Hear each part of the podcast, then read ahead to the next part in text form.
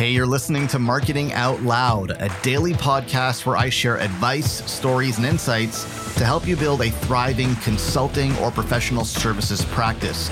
To subscribe to the show, head over to marketingoutloud.fm. And you're probably selling to the wrong type of customer. I'll tell you what the three are. First, you've got high performers. You've got people who are always looking for an edge, businesses, companies who are always looking for an edge because they're already at the top. They're already top performers. And the reason they got there, the way that they got there, is by always looking for that extra edge. So they might want to work with you because you might be able to give them an edge to keep them at the top and to help them climb to higher and higher levels. Those are top performers, good customers to sell to.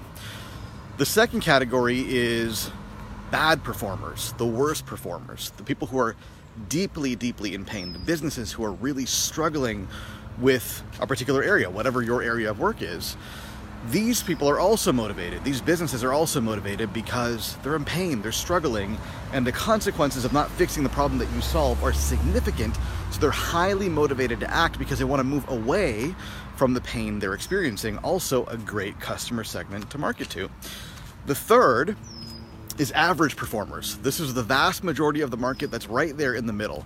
They're not top performers, they're not terrible bad performers. They're not the worst, they're not the best. They're right there in the middle, and this is the vast majority of your market. And this is where most people like to sell.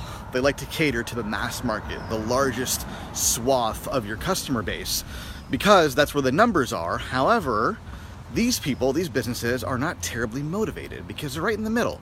They're not deeply in pain, they're not really struggling, and they're not at the top yet. They haven't really experienced what it's like to be at the top, and they might not even believe it's possible for them to get to the top. So they're very comfortable with the status quo. They don't want to rock the boat because they're afraid of what might happen if they rock the boat. If they change things, if they break things, if they do things differently, they might slip down to the bottom. And they don't want to do that. So they're very driven by fear they're very apprehensive and anxious about touching anything because things are kind of working and it's not amazing, but they're working well enough that, you know, if it ain't broke, don't fix it. That's kind of the modus operandi of these customers in the middle.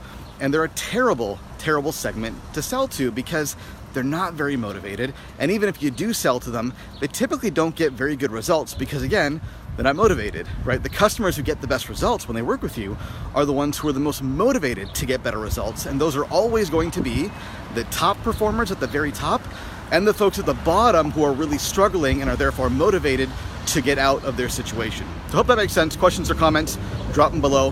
Happy to help. Hey, thanks for listening. Do me a favor if you like what you hear, go on iTunes and leave us a rating and a review because it helps more people discover the show. Thanks so much.